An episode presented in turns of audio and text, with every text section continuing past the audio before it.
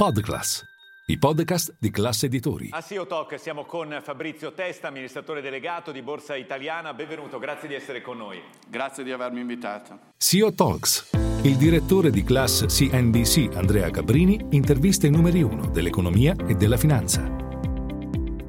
Fabrizio Testa, cuneese, piemontese di Cuneo, dove ha fatto anche il carabiniere, sì. ha avuto una lunga carriera in finanza, è stato per 24 anni a Londra dove ha iniziato come trader nel mondo del reddito fisso e poi dal 2014 al 21 è stato l'amministratore delegato di MTS, cioè il mercato all'ingrosso dei titoli di Stato controllato da Borsa Italiana. E ormai da un anno e qualche settimana è amministratore delegato di Borsa Italiana. Allora è stato un anno complesso, difficile, tormentato non solo per i mercati ma per eh, l'economia, per il paese, per la guerra, alla fine però il bilancio è negativo sia dal punto di vista degli indici che hanno oscillato tra un minimo di circa 20.000 punti, poi hanno toccato anche 24.000, ma sappiamo che c'è ancora molta pressione e anche in termini di riduzione dell'attività e dei volumi quotidiani che noi raccontiamo con il nostro trading e con la nostra informazione. Qual è il suo però bilancio test di quest'anno? Allora, come, come, ha detto lei, se da poco più di un anno che sono in questo ruolo, a dicembre del 21, quando eh, facevamo i budget e guardavamo a cosa potesse eh, portarci il 22, ovviamente non, non, avevamo, come adesso abbiamo, conoscenza di eh, alcuni elementi che hanno impattato pesantemente i mercati, eh, inflazione, la guerra, eh, si veniva fuori dal, eh, dalla pandemia, sicuramente in Occidente si vedeva la, la, luce alla fine del, del, tun- del tunnel, però ehm, il, i primi segnali dell'inflazione, poi esagerbati dalla crisi energetica, eh, hanno fatto sì che da un punto di vista di eh, fattori macroeconomici i mercati hanno sofferto fin, eh, fin dal primo, sem- del primo trimestre eh, in avanti. Eh, come ha ricordato lei, partiti da circa 28.000 abbiamo visto dei minimi a 20.000, eh, negli ultimi nelle ultime settimane c'è stato un rimbalzo attorno ai 24.000, eh, vedremo come, come continuerà. Un eh, mercato dei capitali che eh, guarda alle banche centrali, a politiche monetarie e eh, come, come, abbiamo visto con gli ultimi eh, rialzi di 50 basis point da parte delle tre grandi eh, banche, banche, centrali occidentali, dalla Fed alla Bank of England alla ECB, mi sembra che tutti hanno mandato lo stesso messaggio, quindi sì, nel 23 ci sarà un declino del, dell'inflazione, ma questo declino lo vogliono accompagnare fino all'ultimo. Eh, quindi ovviamente non abbiamo la palla di cristallo, non sappiamo come eh, potrà andare il 23, il 22 è stato di grande sofferenza. Eh, se devo andare a vedere dei, ehm, degli aspetti eh, positivi c'è stato un, eh, eh, un, ritorno eh, forte del retail eh, nella contrattazione dei, eh, dei, titoli di Stato. Il Tesoro, tra parentesi, ha supportato il mercato con due grosse emissioni di BTP Italia, eh, la prima attorno agli 11 miliardi, la seconda vicino ai 10 e lì si è visto che effettivamente il Tesoro ha entrato sul mercato con un prodotto eh, che, eh, che, va a proteggere dal, dall'inflazione ha dato sicuramente stimolo a quel, a quel Anche settore. il livello dei tassi renderà più interessante l'investimento dei privati, le obbligazioni tornano investibili, il BTP ha superato il 4,3-4,4%, però sul lato azionario invece è diminuita l'attività del retail, degli, degli, investitori individuali, c'è meno appetito. Che cosa significa per voi? Perché naturalmente l'attività e il volume incide anche sulle vostre commissioni. Assolutamente, eh, sì c'è stato un, un rallentamento eh, non marcatissimo, però sicuramente eh, abbiamo visto eh, dei numeri eh, inferiori a, a, alle aspettative, ma come dicevo alla fine dell'anno scorso nessuno si aspettava questo eh, questi, eh, questi, eventi eh, che poi hanno eh, eh, portato il, gli investitori a tirare i, i, remi in barca, soprattutto il retail quando si trova con delle perdite in portafoglio tende, tende a fermarsi e, e, a guardare poi nel momento in cui abbia di nuovo liquidità a dove riposizionare i propri investimenti. Eh, però abbiamo continuato eh, a supportare eh, ovviamente eh, il nostro ecosistema di intermediari eh, eccetera e eh, stiamo comunque lavorando per il grosso obiettivo di portare i mercati italiani sulla piattaforma, sull'infrastruttura unica di Euronext. A che punto siete? Perché questo era una delle due grandi promesse dell'ingresso di Borsa Italiana nel gruppo Euronext. Una era l'accesso a un pool, come si dice, a un bacino di liquidità uniforme per le imprese europee, quindi più liquidità anche per le aziende italiane. L'altro era il fatto di avere un'infrastruttura tecnologica in comune. Da entrambi i punti di vista è una promessa mantenuta? Sì, perché eh, nella nostra roadmap quest'anno eh, avevamo in cantiere il eh, trasferimento del data center eh, di tutti i mercati Euronext, non solo di quello eh, di Borsa Italiana. Eh, I mercati Euronext avevano il data center eh, in un quartiere di, di Londra, Basildon, eh, siamo riusciti all'inizio del, di giugno a spostare il data center eh, in Europa, eh, perché nel frattempo ovviamente UK eh, è diventato un, un third country, ehm, e la scelta è caduta su ehm, Ponte San Pietro in provincia di Bergamo, eh, in Aruba, ehm, un, eh, un, provider veramente al eh, all'altezza, ma soprattutto che ha fatto della eh, sostenibilità uno dei suoi eh, punti di forza. Eh, quindi questo eh, l'abbiamo portato eh, a terra e, e, questo ha aperto le porte alla, alla migrazione, siamo in stato avanzato di, di testing e il, i primi mercati verranno migrati a fine marzo in linea con, con la roadmap che ci eravamo dati. A settembre settembre eh, i primi mercati saranno equity e ETF, eh, poi a settembre ci sarà il fixed income e poi i derivati. E quali saranno gli altri progetti che avete in cantiere in questo momento che nel 2023 verranno sviluppati?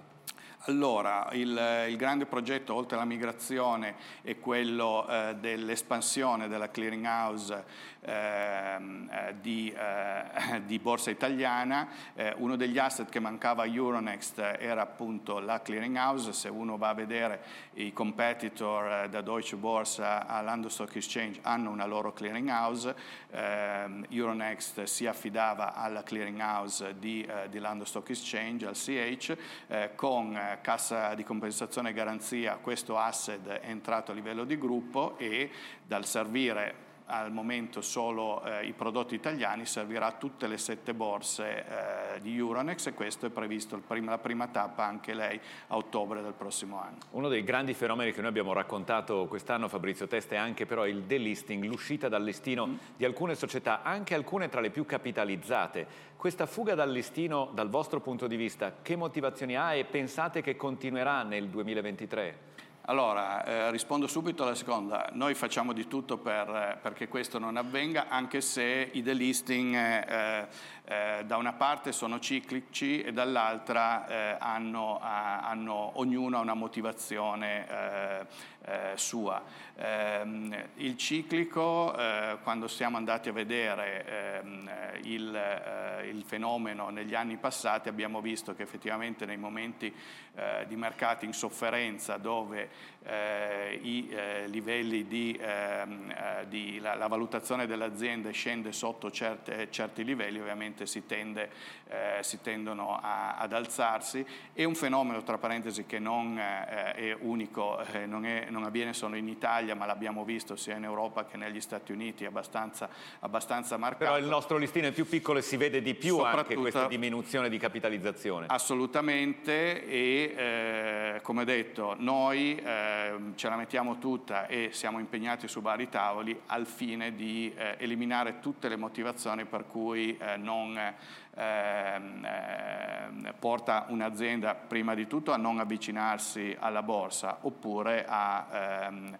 eh, a eh, togliersi dalla Cosa borsa. servirà per avvicinare più imprese alla borsa? È stato un anno in cui tante sono entrate in particolare in Euronext Growth Milano come listino sì. che è l'ex AIM per capirsi, ma sono tutte aziende di piccola, a volte piccolissima, a volte media sì. dimensione. Il resto dell'economia sta ancora da un'altra parte. Serviranno nuovi incentivi pubblici dopo la semplificazione delle regole per arrivare in borsa? Allora, la semplificazione delle regole che eh, Consob e noi abbiamo apportato durante il 2022 è un primo passo, eh, ma come abbiamo sempre detto il, eh, il percorso è, eh, non è lungo ma eh, necessita di alcuni altri passaggi eh, ci sono eh, una serie di eh, miglioramenti che sono venuti ehm, a seguito della task force del Tesoro con il libro verde, ehm, strumenti che, eh, o ehm, eh, cambiamenti che eh, già,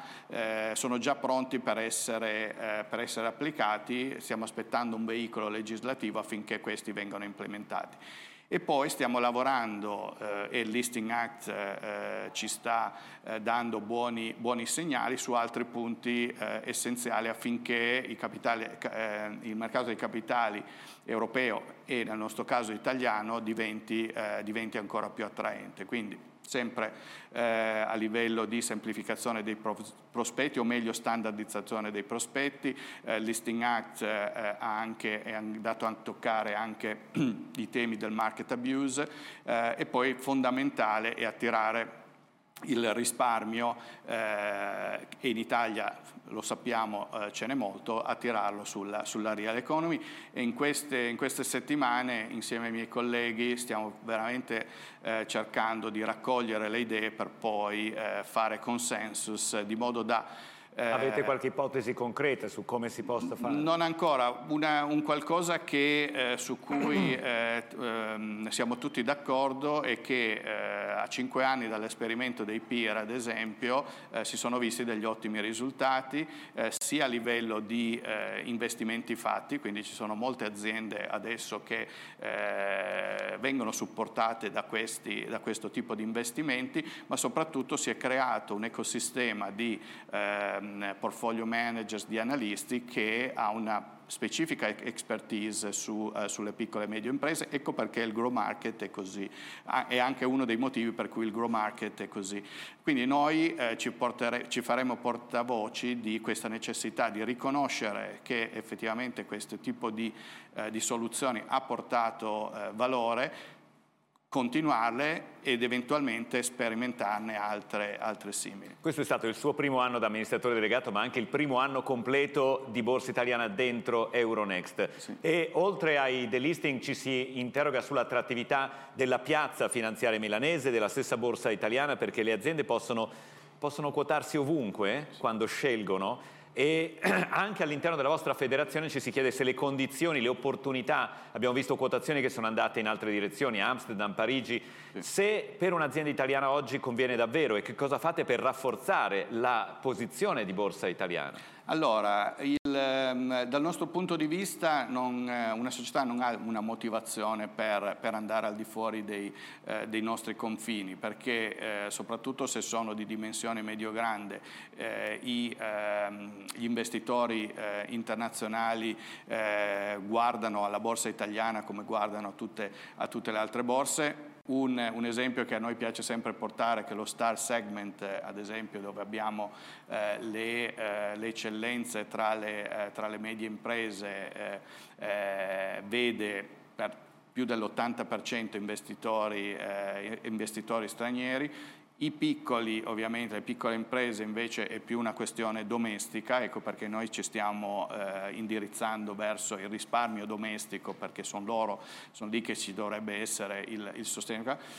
E le large ovviamente non hanno questi, eh, questi grandi motivi. Il, il, nostro, il, nostro, impegno è quello ovviamente di andare a togliere tutte quelle ehm, eh, restrizioni che possiamo avere, ovviamente abbiamo eh, e tutti stiamo lavorando insieme, eh, un forte bisogno che tutti gli stakeholder, a partire dall'amministrazione centrale, eh, ci supportino. Dal punto di vista regolatorio ed economico ci sono dei vantaggi per eh, le imprese italiane ad andare a quotarsi fuori oppure c'è uniformità all'interno di Euronext di condizioni? Eh, c'è un'uniformità, eh, il, le differenze sono a livello proprio di paese, non di infrastruttura, anzi eh, dal prossimo anno quando ehm, passeremo sull'infrastruttura eh, unica e quindi ci sarà eh, il single order book e eh, la, eh, il pool di liquidità accentrato, anche quel, quel fattore di eh, di andare, di eh, non avere accesso a alcuni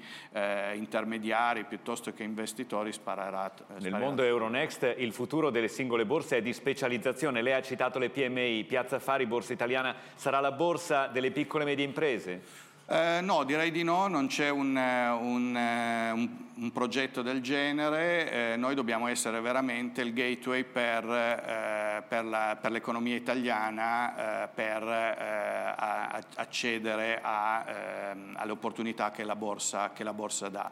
Ehm, non l'ho citato prima, uno eh, dei, eh, degli altri progetti che abbiamo portato a termine quest'anno è stato quello di Tech Leaders. Tech Leaders e a livello europeo vede all'interno di queste 100 eh, più società che sono andate poi a formare un indice eh, che verrà poi eh, utilizzato eh, da ehm, eh, strutturatori, investitori per, per, creare prodotti di mercato. Ecco lì all'interno ci sono una ventina di società italiane quotate in Italia che però adesso fanno parte di un eh, ecosistema europeo e questo è per dare una risposta ovviamente a ecosistemi tecnologici eh, mi riferisco a quelli dall'altra parte dell'oceano, che eh, nella mente di alcuni eh, vedono che se io sono tecnologico devo andare da quella parte. Invece il, ehm, eh, diciamo la, quello che troviamo in Europa a livello di ehm, eh,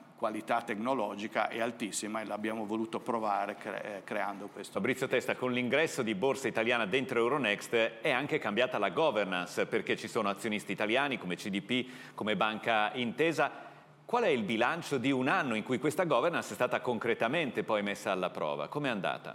Ma, ehm, io trovo eh, che ehm, ovviamente la borsa eh, dovendo dare anche eh, eh delle linee guida per la governance alle società che, eh, che, che si quotano, eh, mi sento di dire che siamo un, un good role model. I, ehm, essendo una società quotata in Olanda un supervisory board e un managing board e le dinamiche sono veramente eh, ottime per permettere agli executives e al managing board di, eh, di, gestire il supervisory board per eh, andare a eh, monitorare ovviamente l'attività. Questa eh, direi che c'è e al supervisory board ovviamente sono rappresentati come... L'Italia pesa molto in termini di anche contributo ai risultati del gruppo Euronext, se non sbaglio il primo contributore, ma me lo dica lei da questo punto di vista, il peso dell'Italia all'interno del gruppo è equivalente? L'Italia conta dentro Euronext? Assolutamente, come, come ricordavo prima eh, il data center di tutto il gruppo è in Italia, eh, la clearing house eh, italiana viene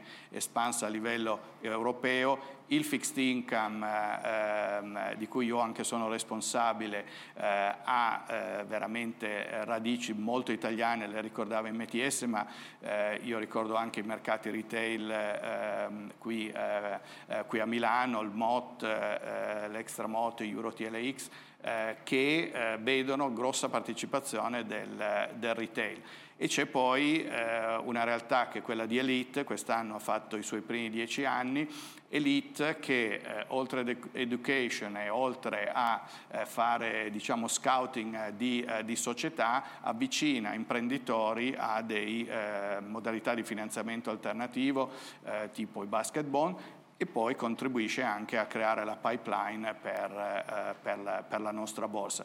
Elite che abbiamo annunciato eh, una settimana fa, adesso verrà anche esportata in Portogallo perché anche lì hanno, eh, hanno bisogno di, una, eh, eh di, un progetto del genere che sensibilizzi eh, gli imprenditori eh, a eh, guardare oltre a investimenti eh, standard eh, e guardi a investimenti alternativi. Biper è stata la prima emissione di bond diciamo, innovativi sì. che prefigurano anche che nel 2023 ci saranno delle novità importanti per istituzioni finanziarie che vogliono emettere obbligazioni che verranno custodite in Italia. È un po' tecnica ma ci spiega in due parole perché è importante questa novità. Allora, il, uno degli asset di, eh, di, eh, di, Borsa Italiana, che adesso fa parte eh, ovviamente dei quattro ehm, eh, CSD del, del, gruppo, è Monte Titoli che è stato, che adesso è rebranding Euronext Securities Milan,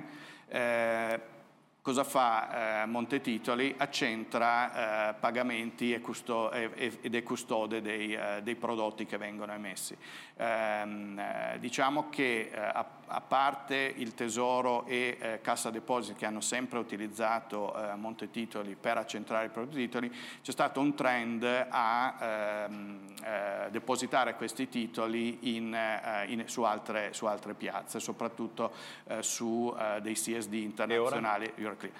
Biper è stato il primo esempio e noi eh, lo vediamo come un, eh, il primo di una lunga lista eh, di Eurobond che verranno ehm, trattati nello, nello, stesso modo.